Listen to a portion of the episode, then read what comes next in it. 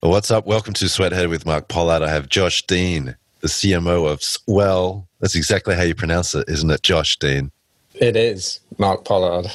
It's good to have you here, Josh. We've been in meeting rooms together, and my main intention for this interview is to work out how to bottle Josh Dean, and it's not just because you look you look beautiful every time I see you. It's because you're you know you're one of a handful of people that I've worked with over the years who's been in upcoming and also very senior marketing roles who seems to be very creatively oriented. And to me, you're a rare species, and I want to bottle you before you know before it's too late.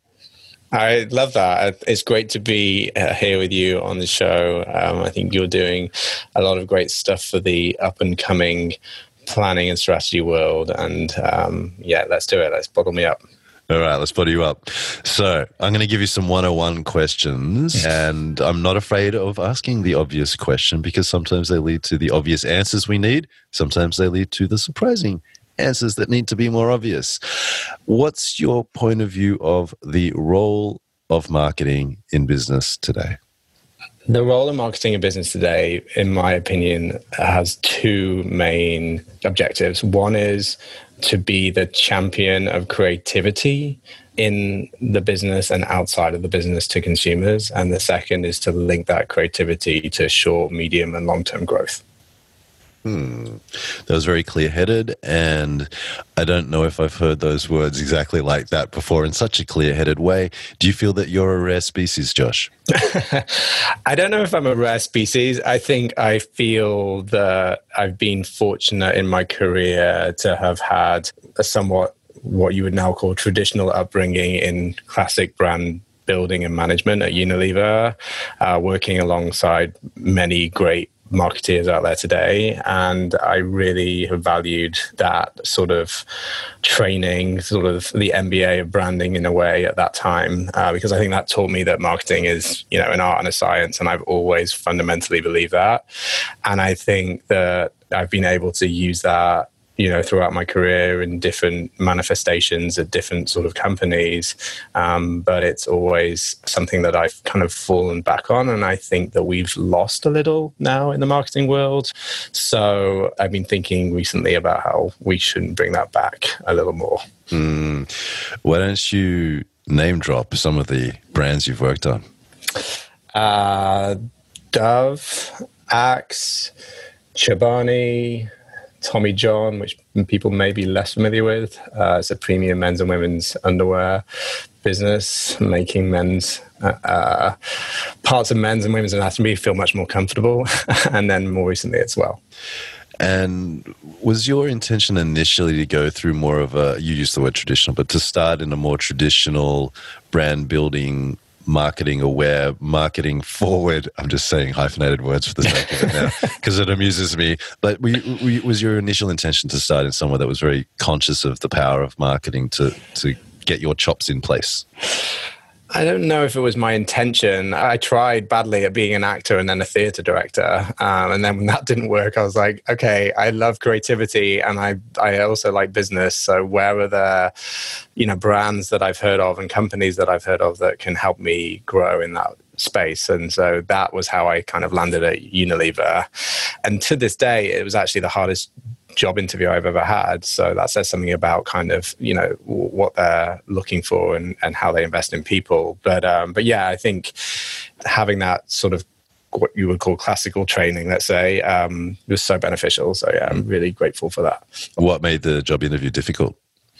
It was like I can't remember how many people there were. I think it was like something crazy, like five thousand people applied for sixty jobs, and you know there was online application, then a day session where there was lots of team environments, and then if you passed that, there was a two day process, one which was like a quote unquote meal with uh, people from Unilever where they were essentially like judging how you were interacting with people. And then the next day uh, was like interviews with different people, team sessions, and then most noticeably, two sessions with essentially a therapist, a psychotherapist, like questioning you on your whole life and why you really wanted to be in marketing.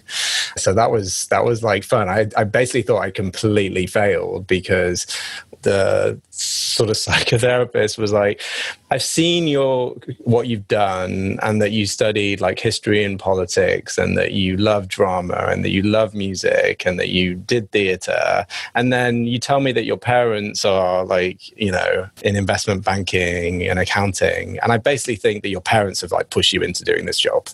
And at that point I was like, that is totally not the case. I do not respect the fact that you said that and went on a whole tirade about how I really wanted to work on brands and how Unilever brands have been part of my life, etc. And then walked out of there thinking that I completely like fucked up.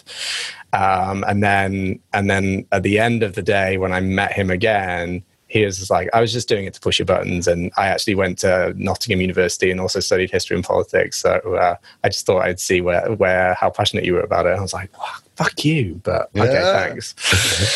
yeah, that's uh, how, how big is that button now? The, the button that says, uh, your parents want you? Is that still a button? Uh, yeah, I guess it's still a button, but it's but it's it, you know I was always uh, the different one in the family. You know, my parents and my brother are both sort of more uh, left brain, sort of mathematics, engineering, physics, science, and I was the one that was not great at maths and loved my arts, etc. So I, I've always I think that probably is something about me too, where I was like, I'd like to be in places where I think there's an opportunity to either disrupt the market or think differently and be on my own and kind of path blaze my own trail, so to speak. Um, mm-hmm. So I think it's definitely you know made me who I am, and I'm grateful for that, along with other formative experiences in my in my in my life to this date. Mm, all right. So in the bottle of Josh Dean at the very start, we have something to do with studying theatre.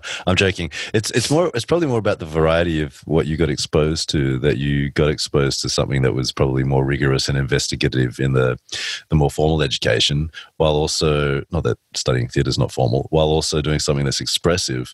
And I feel that's relatively common in a lot of the people that I've enjoyed working with over the years, which is a personal bias. It's not to say one is better than the other, is that they've done something creative and artistic and that's part of who they are. Maybe they turn it off for 20 years, 30 years and revisit it when they're older, but there's often a little bit of creativity in that person. And then the trailblazing mentality is that something that you see in yourself from a very young age? Quite a young age. I think if you ask my parents, I I was well known for having uh, very clear what they call in the UK paddies or tantrums from like two or three, where it was fiercely independent.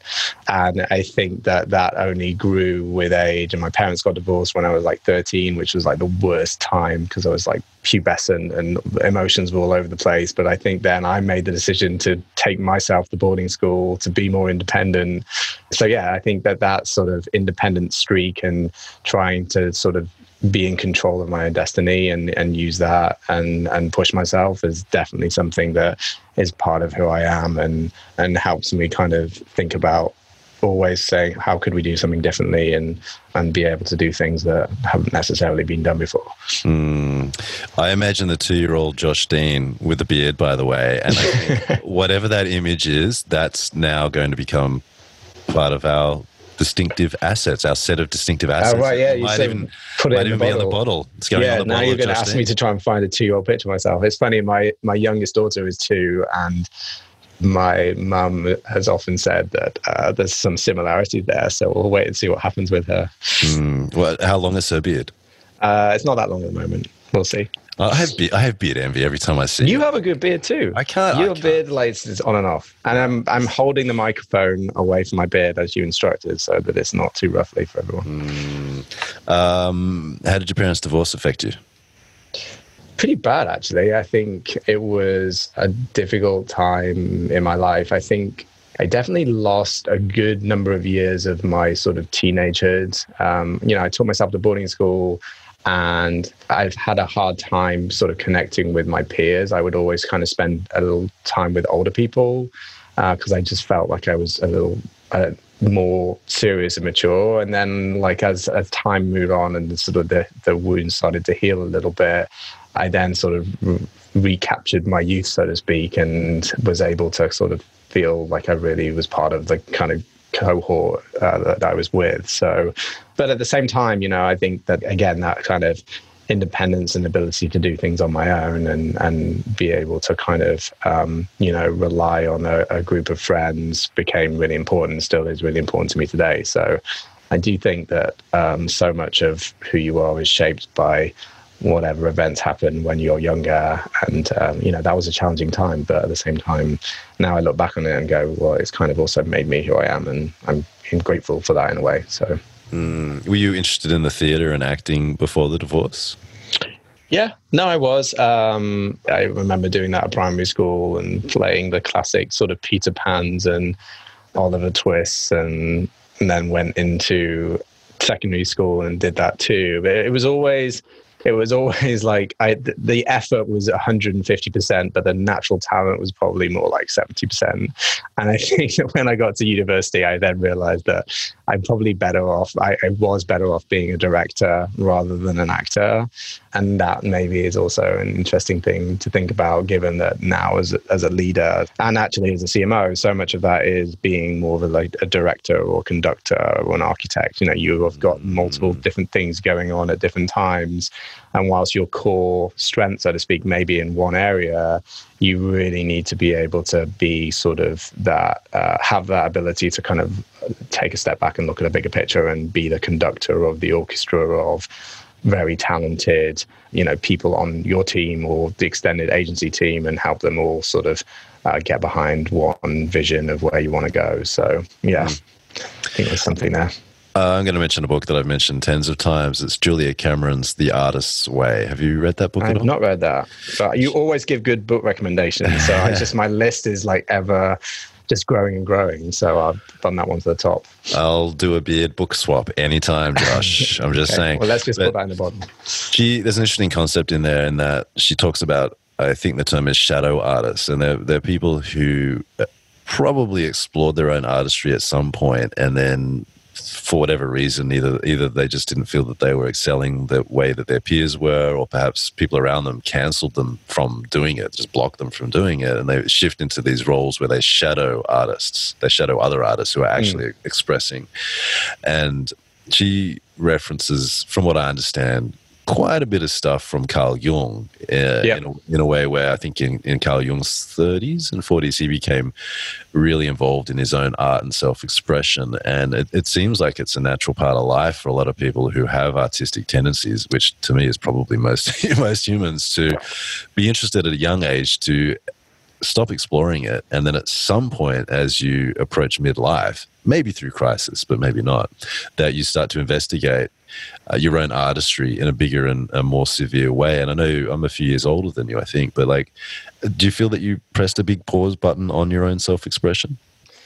It's interesting. I think that there is like in terms of practicing the art. In my case, you know, whether that was music and I played the oboe and violin up until I was eighteen, or you know, theater and directing. Like the practicing of that skill, yes, that is paused, and we'll see if it comes back. And I've been thinking recently about dusting off the violin, and uh, especially as my kids start to get a little older and are interested in it. Mm. Uh, I think, but at the same time, it's still very much part of my life, both in terms of you know what we do outside of work, but actually what we do into inside of work. I don't think there's any coincidence that I ended up in marketing in that sense, and I I'm so passionate about creativity in every shape or form because it allows me to have that you know every day in my life. And and so that you know and i think it's so important if we try and achieve our full potential in our careers to be able to find something that not only you're good at and that you love but just brings that sort of satisfaction and fulfillment in what you do every day not just what you do outside of work. So uh, it is there, and I love that. And you know, sometimes I wish that it could be more of what I do, but at the same time, I, I have that sort of channel and output to then use every day. So mm-hmm. you know, that's well, that's a that's a big thing for me. So, being passionate about creativity as a very senior marketer seems like a, a natural thing, maybe a, a prerequisite for doing good marketing. However, we get around meeting rooms and business parks around the world, and we know that it's not a default point of view. Have you felt that you've been in meeting rooms or even in jobs or companies where the idea of being passionate about creativity has actually alienated you from the group? Um, yeah, I think so. I think, you know, so much of marketing and almost the advertising industry now sort of defaults to measurement and performance and results and short termism that creativity can become a, you know, a bad word or something that you shouldn't mention and sort of throws people off. And I think that's a real shame because you know I look around now and even yesterday I was at the Effie Awards judging and I think one of the things that struck me was and again Effie's is more about effectiveness but obviously creativity is a huge part of that and I just like looked at some of the execution I was like none of this feels particularly creative and moving the needle and why are we now in this world of sort of a sea of sameness and you know, you and I both in New York, and uh, I've worked on and been living in sort of this direct to consumer mono brand age. And you just, you look at them all and you're like, oh my God, they're just exactly the same. And what happened to that, you know, good old fashioned, really important, amazing sort of creative thinking that can sort of unlock brands and unlock growth? And I think it's a real, you know, challenge in marketing overall at the moment that we've lost that. And you know, and that if we don't figure out a way of recapturing that and bringing creativity back into the sort of 21st century in a way that feels refreshing and innovative, then then I think we're going to face some really big challenges uh, as an industry overall. Mm-hmm. What is creativity to you? I think creativity is at its most fundamental the ability to look at something differently and to you know take a step back and and see the world in a different lens. And um you know i was this is a little morbid but i was at a um a shiva so a, a jewish memorial service for a friend whose mum passed away yesterday and uh, she was an artist his mum was an artist and her granddaughter was recounting a story about how they went to a park to paint with her. And she was like grandma i like i don't know what to paint like i can't see anything. And she's just like keep looking. And uh, look at the sky and she looks at the sky and she's like what do you see? And she's like i see blue. And it's like what type of blue? And she's like i see this blue and this different blue and this different blue. And she's exactly like every time you look at the sky you'll see a different form of blue.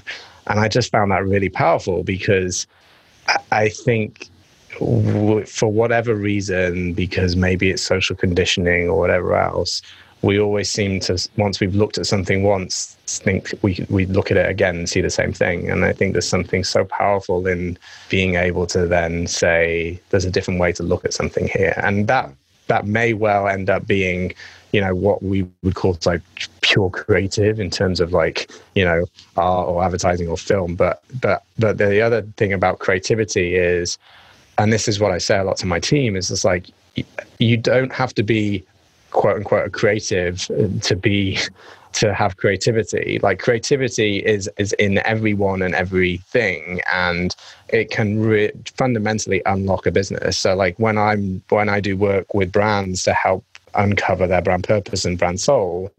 Like i am open to that inspiration coming from anywhere or anyone. And and i think that that is something that is that can be taught and is a muscle memory and we need to practice it more in every role that we do. And I, and I feel that much more actually in the us needed in the us than in the uk and i know you spent some time obviously in australia too. Like i don't know if it's the way that we are uh, our formative education or whatever there is out there or that often i work with a lot of mba students. But like I just feel sometimes that their their creativity or their ability to look at things differently is in there, but it needs to be set free or opened up or unlearned.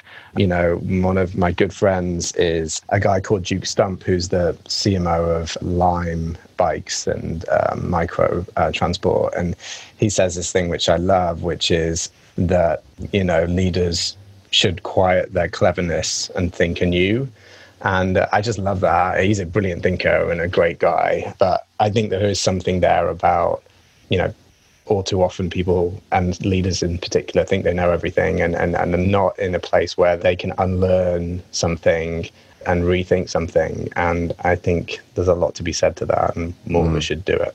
Mm. Uh, look, I, I love that beautiful, gentle phrase, keep looking it's uh, it's I just feel like uh, sometimes we jump into these PowerPoint keynote presentations, we have our numbers and we don't even look at them. We just kind of copy and paste them and think that that's the job done, as opposed to trying to work out what deserves to be in the presentation, if it needs to be a presentation, what the thing's about. Why don't I try to connect dots to things that haven't been connected to before? It's it's it's, it's different, and I do. I've I've definitely found a difference in the US, and every time I interview senior people in Australia, I'm reminded of it. Uh, yeah. And it's not good or bad, right? It's just it's yeah. just different. But it does seem that the U.S. business mind is it's more linear and yeah. more yeah. literal.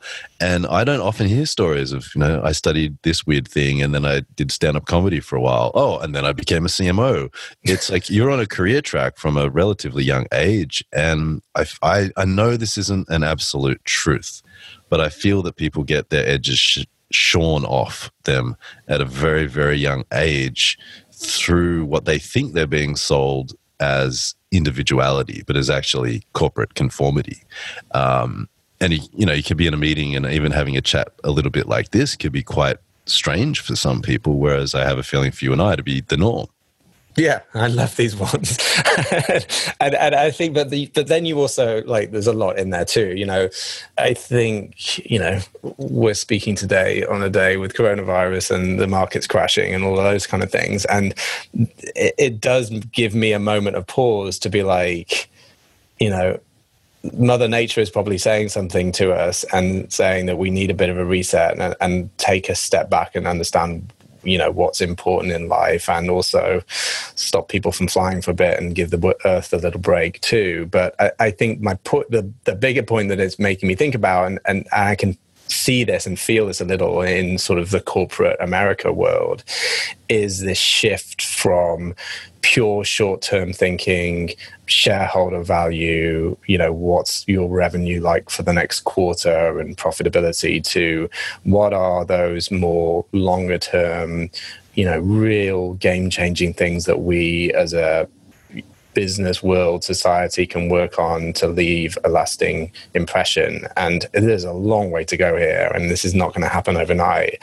But what excites me about the leaders that are emerging and kind of even in my own sort of I would say sort of younger CMO peer group um, just the desire for those people to to work on things that can make a you know a fundamental difference for future generations mm. is really strong and and i think that going back to creativity like that's where maybe we can sort of create more space for that to happen mm. by showing that there is a way to do things differently and sometimes those answers are in the past that you just need to refresh and bring back to today and sometimes they're in the future but wherever they are, I think it's our kind of responsibility to, to find them and showcase them and, and show that like good things can happen with them. Mm-hmm. And so, based on what we've been discussing here, and this is absolutely not a criticism of any one or any part of the world, but have, have you found it challenging to hire marketers that you relate to? Sometimes. I look at marketers as people first. And back to your point about experience, I kind of like people that have had you know very different experiences and you know what some people would call the misfits uh, or other areas too because i think especially in the world of marketing like the, one of the most important traits that you can have is curiosity and creativity. Like it, you know if you are a naturally curious individual and that curiosity has taken you to weird and wonderful places and all random jobs then it says to me that you have a thirst for curiosity and that will always be there. And I think you need that. You know, like there's a curiosity in kind of how the world is going, there's a curiosity in people. There is something about like, you know, being comfortable. Uh, with unlearning things that is also linked to that. So I, I try and quickly get to that understanding with people and and see if there's something there and then of course there's the sort of traditional marketing building block so to speak and and those are things like you know storytelling and the ability to under to understand kind of the why behind the brands. But you know other things are are things that can be taught and um, and what those people bring in terms of an outside perspective, a, a, view on creativity is so powerful that I always feel like you need those people in in, in your marketing world. Mm-hmm uh, not to beleaguer the point too much, but were there any other bits of culture shock that you found moving to America? uh, what is it? Nine years ago. Um, I, I, think I just made up a word, by the way. Beleaguer, belabor. I definitely feel like when I moved, and I'm gonna I'm to get this quote wrong, but I think Winston Churchill said like the the US and uh, and the UK were two countries united by one language. And, you know, I think everyone on the outside thinks that they're so similar as a, as a country and, and there couldn't be more different in many ways. Mm. And I remember that being quite a culture shock in terms of, you know, whether it be from everything to sort of uh, uh, friendships to how blunt people are in some ways to other other things that just continues to surprise me about you know the US and I say US and you and I are living in a New York bubble so that needs to be taken with a grain of salt too. But yeah I, am continually surprised by you know the the big differences that there are you know culturally um, between the, the two countries. And I shouldn't be surprised because they are very different countries. But yeah I think from the outside you kind of think going from the UK to the US is is is an easy thing. And I, I wouldn't say it is. I think there's a lot of things that you have to kind of assimilate to uh, over here, and that definitely takes some time. Mm also beleaguers a word. I don't know why my brain's well a bit fuzzy today. As uh, a word too, right? I don't know if I use that right. We can figure it out. Yeah, we, yeah. I just I don't know. just, sometimes the words just fall out, and you're like, "What did I just say?" So, I mean, you you mentioned at the very start that your point of view on marketing, the role of marketing, is is to be the champion of creativity and to link creativity to growth. What are the other points of view that you find existing with senior marketers that could come into conflict with that with your philosophy? I mean, I think what the one you probably hear the most is like, you know, this notion of like you're either doing brand building or performance marketing. And, you know, that those are buzzwords, especially performance marketing, that you'll hear a lot, especially in the marketing world. And so, you know, my perspective on that is it's not either or, it's and. And performance marketing has been around for years. It's, it's direct response marketing, like, you know, and that can be everything from sort of direct mail to catalogs to obviously paid social and all everything in between. So those are ones which you hear a lot around. And and I also think that this is probably more true for marketing, I'd say, than maybe you know a pure sort of strategy and planning. But marketeers have a tendency to like go towards the um, the shiny object and get excited about whatever that is, whether that be, you know, the latest platform or the latest technology or the latest thing that's happening.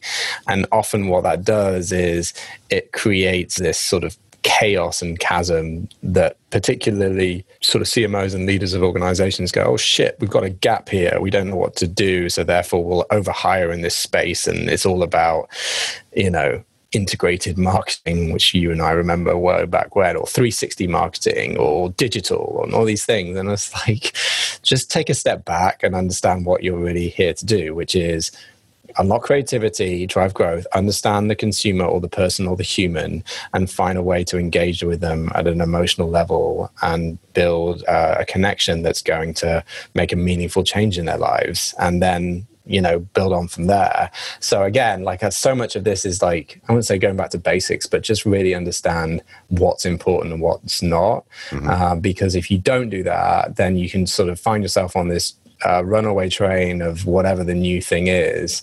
And um, you know you lose sight of the bigger picture of how to sort of build brand love and soul over time which you know fundamentally i think is is you know my job as a CMO um, and um, and what you kind of the, the, legacy that you want to leave behind in that in that sense. Mm-hmm. Yeah, it's, it's funny to hear the word integrated. For quite a while now, I've seen that as an aggressive clue that if that's in a job title, it means the place, which could be a business or it could be an agency, is very broken because it's yeah. like marketing's marketing. It is integrated. So if you're saying integrated yeah. marketing, it means that we're doing marketing in a place that's very banged up uh, yeah, uh, without doubt. And I mean, I think that look, it's it, so much of this depends on the brand, the company, the industry you're in. You know, so having be having started my career in sort of a legacy business and brand that's you know over 100 years old as a company you find that a lot of these things are sort of built on top of existing legacy businesses or systems or brands. And then you know for me there was always a, a craving or yearning to sort of you know break the system in a Apple 1984 like way. And then when you come into like younger organizations that don't have that legacy behind, that are more nimble, you're able to sort of really, in a more purist way, kind of go for it. But at the same time, then often you hit a point where you're like, right, we actually need to do some of the quote unquote legacy things that build brands over time. You know, I think I don't think it's any surprise or confusion that these brands that we all love and are the iconic brands today are still ones that have been around for a pretty long time. And again, going back to my sort of rant on sort of longer termism uh, there's a reason behind that because they've built that brand love and loyalty over time first and foremost often mostly with great products but then with continued experience across different generations of how that they kind of make a meaningful impact in their lives. And so i you know i want to put a crystal ball on here but i think when we look forward three or four years from now and we see probably much less of those newer brands being around it's because they haven't really made that leap from you know a nice sort of superficial mirror in your face brand to something that actually not only is a great product but is actually improving their lives every day. And i think that is hard to do and takes time to do. So um, let's do more of that. Mm, when you step into a new cmo role what do the first few months look like for you? It's a lot of listening. And I've been fortunate enough now in the last sort of two to three roles to have been in founder driven businesses. So, and the challenge, whilst different, was also similar in terms of like I was coming in to really help those businesses find their sort of true north, brand purpose, vision, mission to help sort of elevate their growth. And so what that means for me and, a lot of CMOs coming into that role is you're spending a lot of time with the founder. You're going back into the archive, so to speak, about how it all began and pulling out amazing sort of stories about uh, what happened back then and being able to kind of craft that into a new narrative of where the brand wants to go. So, you know, you absolutely have to spend a lot of time listening. There's a lot of research that goes in. You kind of make sure that the brand fundamentals are there. And then the other thing that I do, and I'm, I'm sure most other leaders do, is spend a lot of time with the team and really understand kind of where the team is, where they can go, what you may need to augment or change to be able to kind of unlock that growth and potential for the for the company too. Mm. Now, I've got two final questions for you. The first one is what could a head of marketing do to try to increase the quality of the creativity that they're seeing, either from in house creative teams or from external agencies? Ooh, that's a good question. Probably a couple of things. I think one is, and I'm sure you will appreciate this one, like go back to the brief and really understand, like, uh, A, was there a brief? B, was the brief clear? Uh, was it bold? And did it really have kind of the nuggets in it that could um, unlock that you know creativity in terms of how to look differently at the world uh, because often i found that there either isn't a brief or the brief wasn't clear or it wasn't sort of insightful or empowering and so i think that you know like it you know the classic shit in shit out thing is mm. still very true and then you're, the second, you're talking you're talking about the marketing brief yeah i'm yeah. talking about the marketing brief or the creative brief or the comms brief or whatever the brief is sure. uh, and especially if that in this day and age in a marketing team that is, you know, not one of those sort of classic CPG teams that are sort of trained and educated on how to write a brief, there's definitely something that is missing there that you can bring in and sort of add some of that discipline to it. Uh, so that's the first one. Uh, the second one is time.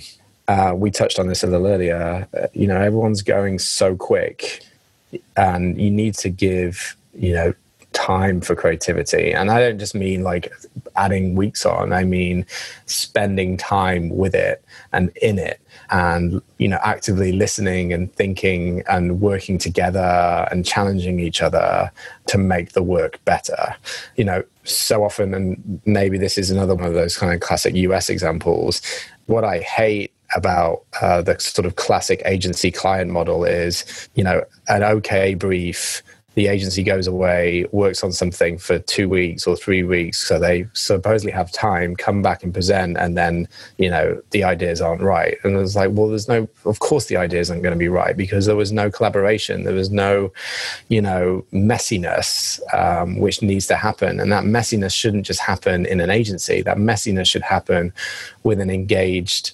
partner to work on something together and because that's where the magic happens by like pushing each other to do you know greater work. And that's why i often especially more recently you know with the agencies that we've been working with at swell and at tommy john like they never felt like agencies. They were good friends of mine. I had direct contact with them. I was spending a lot of time with them. They felt like extensions of my team. And we were able to have really good discussions about making the work better and again, I feel like in so many examples, we've lost that. And it's no surprise that then you'll kind of find work that's just sort of boring or disappointing or not even relevant. So, yeah. Sorry, I was uh, that was another rant, and I no, went long few, on it. there, there are a few themes in there. One is for the marketing brief to have some kind of spine, some new way of looking at the world. You talked about loving messiness, allowing time for creativity, a sense of friendship, and you know, I, you know, so much of this world right now is very transactional. When yeah. you, when you, as an agency, you sign into a company's uh, what do you call it? Like you, you visit a company, you sign into the thing that you have to sign into, and you you get a label that says vendor and then you arrive for the meeting and they're like oh the vendor meeting is over here it's like no oh, what is this no wonder you're getting like you know stuff that's not always very good you're, you're just treating this as a very dry transaction uh, last question for you why aren't there more cmos like you in the world Josh Dean I think there are. There are. They may be just harder to find. I, I think as I've become uh, I wouldn't say wiser, just older or more grey beard like. I think I've also just become. I'm less bothered about what other people think of me or trying to say the right thing. You know, I think maybe my English accent helps me a little bit. That's another difference in the US and the UK. Like people just seem to think that you're clever when you're not just because of your accent. So I guess I lean on that a little. um, but on a more serious note, when I've talked about the power of creativity and trying to find, you know, the soul and the humanity in brands, most of the people that I've spoken to about that have found that very refreshing and inspiring. And and I do think that exists in a lot of CMOs. I think sometimes because of the pressure of the role and the average tenure of a CMO, uh, you always have to be talking about sort of, you know, short-term growth and results and revenue, and you're either not given the sort of bandwidth or time, or are able to craft out the time to again allow that sort of creativity to infuse in the organization, into the employees, and then beyond into the work. So it's there. Like you don't become a CMO by accident. Like you become a CMO because you're able to be that sort of evangelist of the brand and the consumer and, and drive that growth. Uh, I just think that maybe as a as a community we need to be let free a little bit more and have the sort of trust in the relationships at the C level and beyond to, to let that happen and show what that can do in terms of those results but also in terms of like you know the buzz that is around the brand overall Mm. Well, I, I, think we've done a good job of making our new DTC brand. It's called Josh Dean, and it comes in bottles. And it's going to feature a photo of you as a two-year-old with a beard. Okay, and it, and maybe. Maybe this season is called Beleaguered. I don't know. But, uh, but you know, lots of lots of themes in there for people to carry into their day jobs, and it starts with philosophy. Like, what am I here to do? And if you're here to do good creative work, then you set up your teams, your company, your systems, your agency, your, your agencies, your friendships to do that. And it's not much more complicated than that. I mean, it, that's a very flippant and simple thing for me to say. Uh, Josh, thank you so much for joining me on Sweathead today. Where can people find you on the internet? They can find me on the Twitter sphere, uh, Mr. Joshua Dean. Uh, they can find me on LinkedIn. Those are the main two places. Um, but thank you, Mark. I've really enjoyed it as always. I know that we could speak for a long time about lots of other things. So uh, I hope your listeners find this uh, enjoyable and informative. And maybe let's do another one soon when we've launched our D2C bottle of Josh Dean.